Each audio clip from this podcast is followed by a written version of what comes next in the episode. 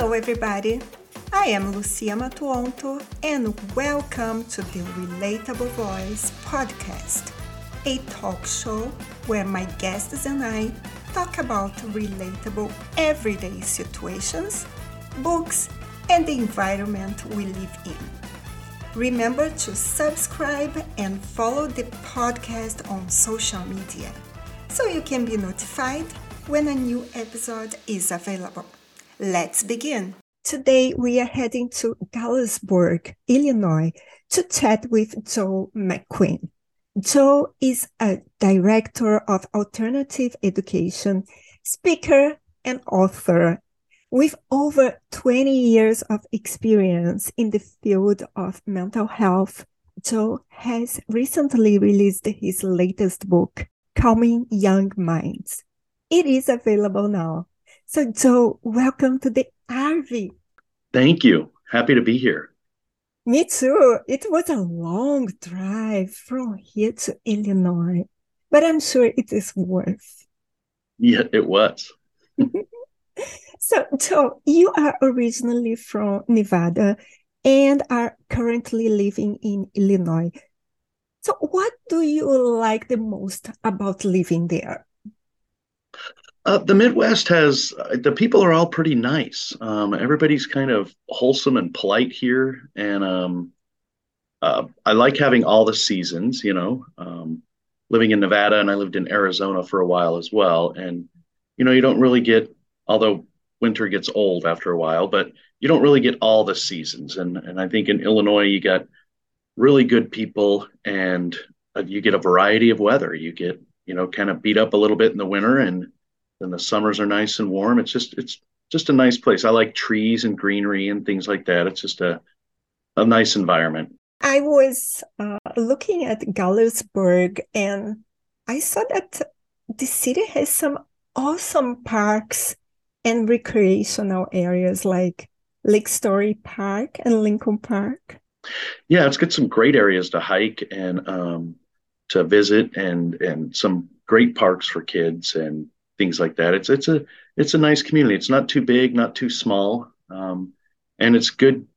It's in good vicinity. You know, we're not too far from Peoria, Illinois, which is a little bit bigger, and there's also the Quad Cities, which are Iowa and Illinois, and so you know, just 45 minutes, you can jump over there to the you know city and get right back down here to your kind of smaller town in the evening. So it's it's a it's a great location. And so your work with children and teenagers throughout your career has been truly inspiring. You have worked in a variety of settings, including residential treatment centers, alternative education programs, and even with at risk youth. So, could you share with us more about your journey including some of the challenges and rewards you have experienced along the way? Sure. Um, as a kid, I was kind of an what, what they would call an alternative kid, or or maybe a an at risk youth for sure. And uh, I got in a lot of trouble and uh, was really given a choice to go into the military or go to jail for quite a long time. And so I chose the military, and then I got out and when I went to college, I, I definitely wanted to work with kids that were kind of like me. And those were more of the behavioral kids, the kids that had a lot of uh, social emotional issues and trauma. And so I went into special education and I started working with uh, those kids in that area. And then eventually I started, you know, I worked uh, residential with a lot of at risk youth who had kids had a ton of trauma, a lot of, um, a lot of major things going on in their lives. And then I worked in detention centers and I did some drug and alcohol counseling for a little while as a as like a night job. Um, and so I've worked with gang kids and um, uh, just sort of across the board, pretty much all the kids you could think of from um, kindergarten to 12th grade and even some adults. And it's it's my passion. And and I think the struggle is is seeing the the view of the world through the lens of the kids' eyes. You know, they see the world differently than we do as adults and they process things differently. And so being patient and taking the time to understand that, you know, there's a lot going on with this young person and they don't process the world the same way I do. So my job is to be patient and be a good listening ear and and just be there for them and guide them along the way. And you know, working in education, people you know focus a lot on academics, which is good. We need the you know the kids need the academics. But I discovered early on that you know if if you don't make the kid feel safe and give them an opportunity to be themselves and open up and do some healing, you're never going to get to that academic part. Um, the academic part will come you just you have to get through that that emotional part first and give them a place where they can be themselves and have a voice and and feel heard and feel safe and feel understood. And and so that's what I've been doing. And and it's uh, definitely my passion. And I definitely feel like these kids are kind of my people. I, I can relate to them as being one of them as a kid. And and it just it never gets old. It, it's fun most days. I mean there's some hard days but most days it's it's enjoyable. I don't get up and go, oh my gosh, I have to go to work every morning. I get up and go, all right, I get to go do this. This is kind of cool. Every day it's different. Oh, every day is a puzzle, yes, because the kids bring something new to the table every day, and um, it's a fun challenge though. If you if you look at it as is a challenge to figure out how to best help the kid, then it it becomes less work and more feeling good about being somebody who could help it help a young person out. And so yeah it, it is challenging but um, definitely rewarding. Working with individuals who have experienced trauma or challenging life circumstances can be a difficult task. And i really think that your work is just amazing. Thank you for what you've been doing Thank you. Yeah. yeah, thank you for for recognizing that. I I appreciate that. Yes, of course. So, so how do you approach building relationships with these students and what strategies have you found to be effective in creating a safe and supportive environment for them? I think the biggest thing is just to be um, be consistent and um, you know in my book, I talk about being a solid object. There's like 10 ways to be a solid object. And a lot of our kids don't have a lot of faith or trust in adults. And part of that's just because they're teenagers and teenagers in general kind of don't see adults as very trustworthy or, you know, reliable. Um, so being somebody who's there for them, somebody who's consistent for them, and meeting them where they're at. If it's important to them, it should be important to you. We can't downplay their feelings because they're their feelings. We don't get to validate or invalidate those feelings at all um, our job, I think, well, for me, what I found building relationships is if it if it's something that they're very serious about, then I'm going to be very serious about it too, and work with them to to figure out a solution or or find some things that work. And then just being calm and patient. Um, I'm not a huge fan of anybody yelling at kids. I don't understand why adults want to yell at kids. Um, if you can't have a conversation, then just say, I think we're at a place where we can't have a conversation right now. It's okay to be honest. So I think with kids, it's it's you know listen, take them seriously because it's serious to them, um, and just be honest with them and follow through. You know, if you say you're going to do something, do it, and um, show up. Show up every day because a lot of our kids have adults that don't show up um, and that aren't there, and so showing up and being consistent, being supportive, um, and and listen it's never about you as the adult. Like i don't come to work to fix me or to work on me. That's something i can do at home. I come to work to help kids. And so it's never about me. It's always about the kid. What do you need from me? How can i help you? Um, what can i offer to provide you with you know different services or, or things that you need? So it's it's 100% about them. And i think when they know that that you know it's going to be all about them and and there's some you know good boundaries in place so you don't get manipulated or taken advantage of. Um, then it helps build that relationship. They they really start to see you as that solid object as that adult that is there for them and that they can trust and come to. So if they trust you this aggressivity disappears. Yeah definitely. Their their behavior changes a lot when they know that um, they can trust in the idea that you're there for them and they can trust that um, you know, as adults, we have to regulate our emotions, which is hard um, sometimes because kids can be difficult. and They can say things that um, that can kind of you know upset you.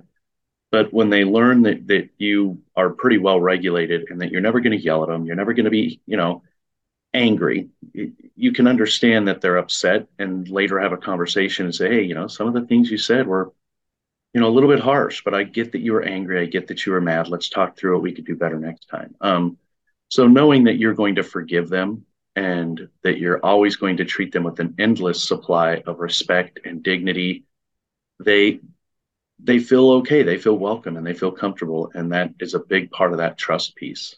So you published a book entitled Calming Young Minds in April 2023.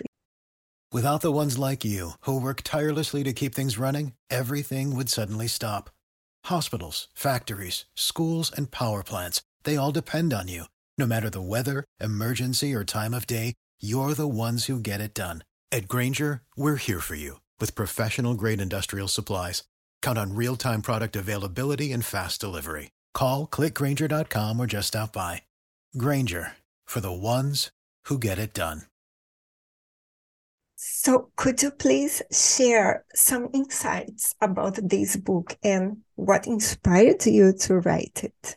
Well, I've been doing, um, I've been developing and doing trainings for schools and residential treatment centers um, for quite a while. And I started doing uh, speaking at conferences and some national conferences and some local conferences. And I would have people ask me, um, you know, where do you, where could I buy your book or do you have a book? And, and I just never thought to myself like that I was a person that would write a book. Um, and so I, I had a guy call and talk to me and he said, Hey, you know, you should definitely write a book. And I told him, I don't know what I would write about. And he said, Well, you had on one of your slides, you had like seven trainings that you do for schools. And I said, Yeah. He said, Pick like your top three, man, and put them in a book. And so that next Monday, I came to work and I sort of looked at some of my trainings and I thought, All right, if I set aside some time at home every night and some time in the morning before work, maybe I can get this done. And so I focused on uh, trauma informed de escalation, which is a big one that I do for schools. We go in and we talk about just really uh, middle school and teenage brain development and why they see the world the way they see the world and then remind adults that that's how you saw it once too like you were once a middle schooler and a high schooler and that's how you saw the world so your adult expectations don't match the way that their lens sees the world. So you have to adapt the way that you approach these kids based on just brain development alone. And then we talked about trauma and how that affects kids. And then we talk about how to deal with kids in a therapeutic way. Kids when they're in crisis or angry or lashing out you know what's the best ways to work with those kids? Um, and then i did a lot of work around just mental health and some common mental health uh, diagnoses. I have a good friend of mine who's a therapist another good friend of mine who's a psychiatrist. And i worked with them to kind of pinpoint down seven to ten of the most commonly diagnosed mental health disorders that we see in schools.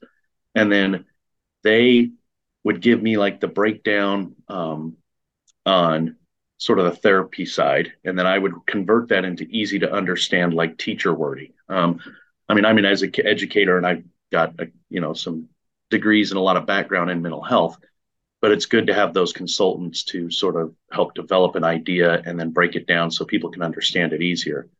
And then we did restorative practices, which is a, a huge thing coming across uh, the U.S. right now. And I've been doing it since I started teaching in 99. Um, I didn't call it that back then. I just called it family practices because I worked with my kids like we were a little family.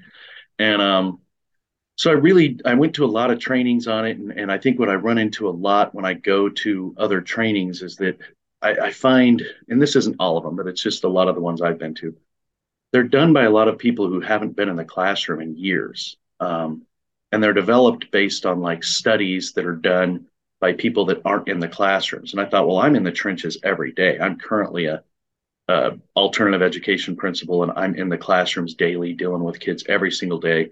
And so I wanted to make sure that the book had some anecdotals and some stories about how I grew up, but also about dealing with real kids in real time and making it so it was easy to read for educators and social workers and even therapists and um, you know caseworkers and people like that.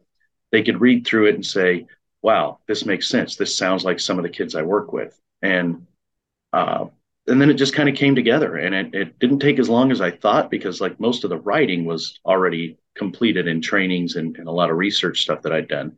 Um, so it's just converting it to an easier readable but not super long book um, that people could relate to and and get through and it's gotten pretty good feedback so far.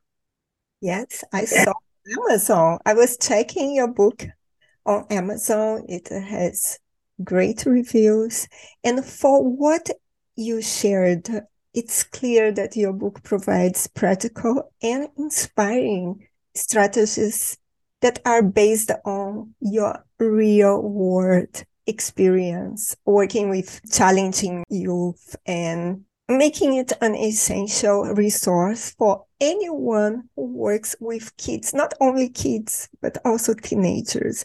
So, as mm-hmm. someone who has worked with both substance abuse and sexually exploited teams. can you discuss the unique challenges faced by these populations and how to best support them. Yeah, I think with in both cases, it's pretty rare not to find trauma. I mean, with sexual abuse and sexual exploitation, there's a high level of trauma, and that trauma affects these kids in such a huge way. I mean, just self worth and and things like that, and you know, and it leads to a lot of times that substance abuse. And then people who have substance abuse um, struggles, there's always a reason behind that. Um, you know, most people don't wake up at 17 and say, you know, gosh, by the time I'm 25, I want to be an alcoholic. Like that's my goal. Um, that's never a goal. Nobody says I want to be addicted to methamphetamine or heroin. Um, it just happens, and there's a, a reason that they turn to that, and it's a numbing effect or an escape effect, and it's it's a getting out of the reality because the reality that they live in is really difficult to deal with based on a lot of the trauma and the things that they've gone through and dealt with, and they haven't had a lot of people there to guide them through that, and so there's a lot of, of you know background and a lot of um, what I call the issue behind the issue. So a lot of times, you know, uh, um, most emotions are driven by you know feelings and and feelings are driven by a need a need that's not being met. And so finding out what needs not being met that drove to that feeling that drove to that that response is really the goal of things. So i mean the when a kid is angry or a kid lashes out or or you know they go and they they use they binge or they you know turn to drugs and alcohol there's something behind that because those are unhealthy coping skills and people don't choose unhealthy coping skills on purpose. I think you know the majority of people they want to be healthy and they want to be okay. And so i think teaching them what okay looks like for them because it's different for everybody. Um, and just being willing to to dig deep into that and be there for them and understand that you know they see the world through a through a traumatic lens. Their trauma affects the way that they respond to the whole world around them. And and trauma responses aren't a choice. That's just you know that's a lot to do with your nervous system and your brain's reaction to things. And understanding that you know when they're triggered and they respond a certain way it's not because they chose to do that. That's just the best way that their body and their mind knew how to respond. And so being patient and working through that and teaching different responses and you know with with addiction teaching some different coping skills you know um, there's other things to do than to drink or to do drugs. There's you know you have a variety of different activities you could choose from and you have to learn how to do that because for years you've taught your brain and your body that this is the best thing that works for me. This medication is the best medication for me.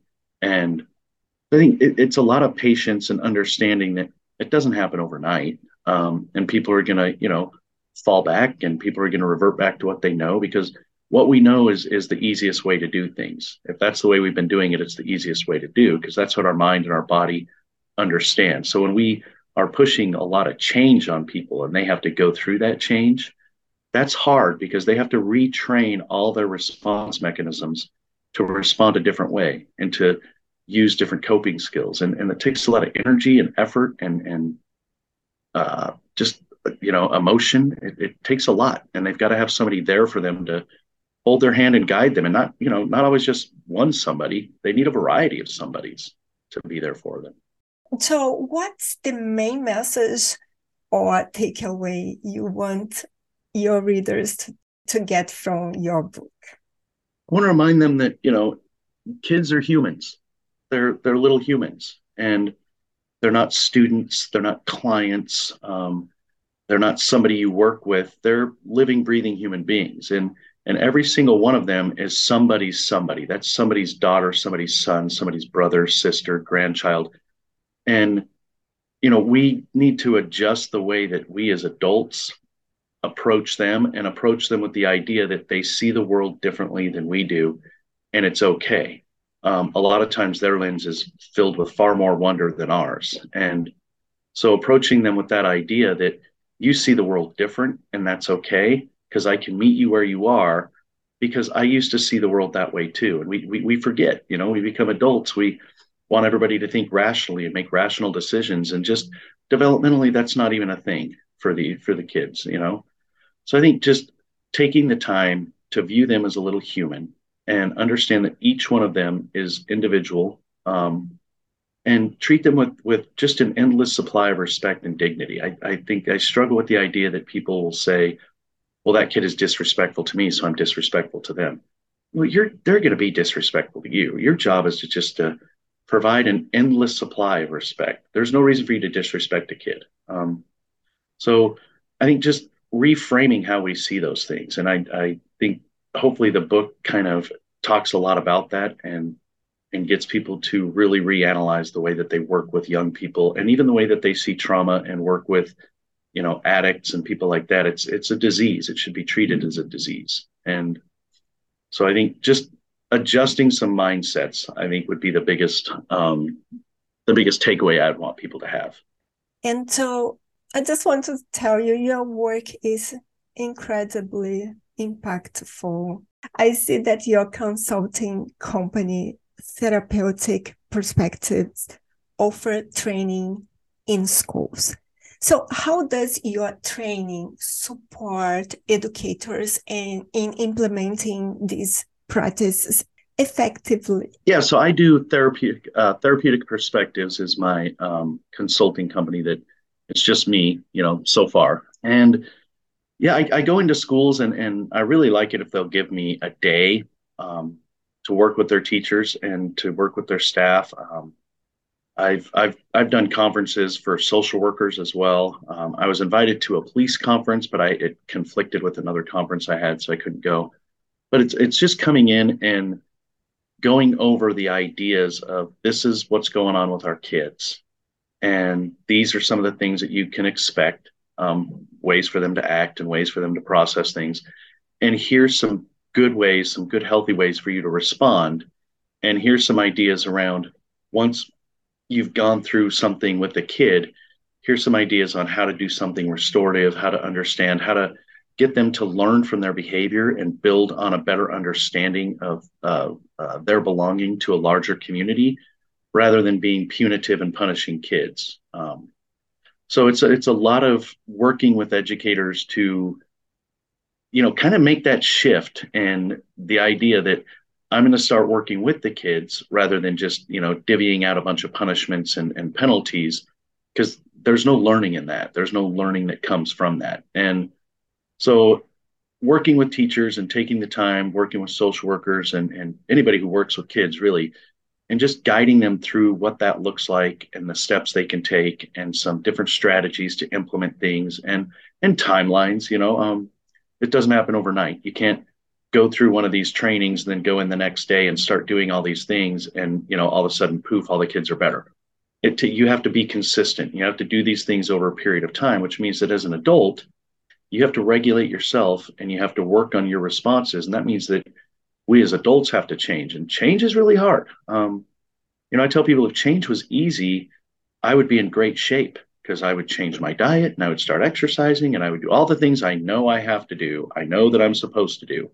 Um, but that's really hard. So I only do some of them, not all of them. And change is hard, you know, mentally as well. And so changing your approach takes time and it takes patience with yourself and with the kids. Um, and so a lot of the trainings I do are just going in and, you know, one is awareness at first, making people more aware. And then talking through like, what do you deal with every day? Let's talk about how to deal with that. And here's some strategies and some things you can do and some things you can apply. And if you stick to them and if you do them, you'll see a change. And, and I, I, I did a training for a, a pretty large district in Chicago not too long ago, and the principal reached out to me about three weeks later and said, "Huge difference in our school. Thank you. Like a huge difference in our kids and our teachers. It's like people seem a little bit happier." And I said, "Well, that's the goal." Um, and I, you know, I've gotten a lot of feedback like that from from different uh, regions that I've worked in and schools that I've gone to, and and so I think you know if you're willing to do the work because I think a lot of teachers are just they're tired and they don't know how to work with the kids and they don't know how to deal with it. And and of course they blame the kids you know the kids behavior is getting worse. And and I could promise you that statistically it's probably not. Trauma is getting higher a higher level of trauma. Social media has made a major impact on kids but their behavior isn't any you know quote unquote crazier or worse than it was back when I was a kid. Um, it's just that it was you know dealt with differently. Fear worked great back in you know the 70s 80s 90s fear doesn't work anymore. So you have to use a therapeutic approach because fear is not healthy. Fear feeds trauma. And if you're running your school based on fear and you've got traumatized kids they're going to have trigger responses and it's never going to work so you have to change your approach. And that's really the goal of uh, you know therapeutic perspectives and the trainings that we do. And, and a lot of it's based on the book. Um, but I have, you know, I just did a, a, boundaries training, professional boundaries training yesterday with a large group of people, just teaching them about what are professional and therapeutic boundaries when working with young people. So there's a lot more trainings to that when it comes to therapeutic perspectives, but uh, the book is is just kind of three of them rolled into uh, one long narrative. Wonderful. And so, where can our listeners find this precious book and, of course, you online? Well, I have a website, therapeuticperspectives.com, um, and they can go to my Facebook. My Facebook is Calming Young Minds. Um, my book's available on Amazon. If you just type in Calming Young Minds, um, it'll pop right up. I just reduced the price for the summer so that teachers could read it over the summer um, and get it a little bit cheaper. Um, you know, I've got a Twitter handle. I think it's the book Calming Young Minds. I've got an Instagram that's the book Calming Young Minds. Um, and all of those will take you to the web page that for my um, consulting company as well. And you know, so I would I would say look around there. Um, definitely, if you want to buy the book, it's on Amazon. Uh, I would encourage people to get it, read it, and then give me reviews. Um, you know, five stars. Uh, if you want to give me a one star review, you can just call me and yell at me that you didn't think it was very good, and then I'll I'll take that. So, so your work has the potential to contribute significantly to a better society. Thank you for sharing your insights with us. If you enjoyed this episode, be sure to subscribe so you'll be notified when the next one is posted. Please rate this podcast and share it with your friends. Thank you for listening, and remember relationships don't exist, relating does. Until next time.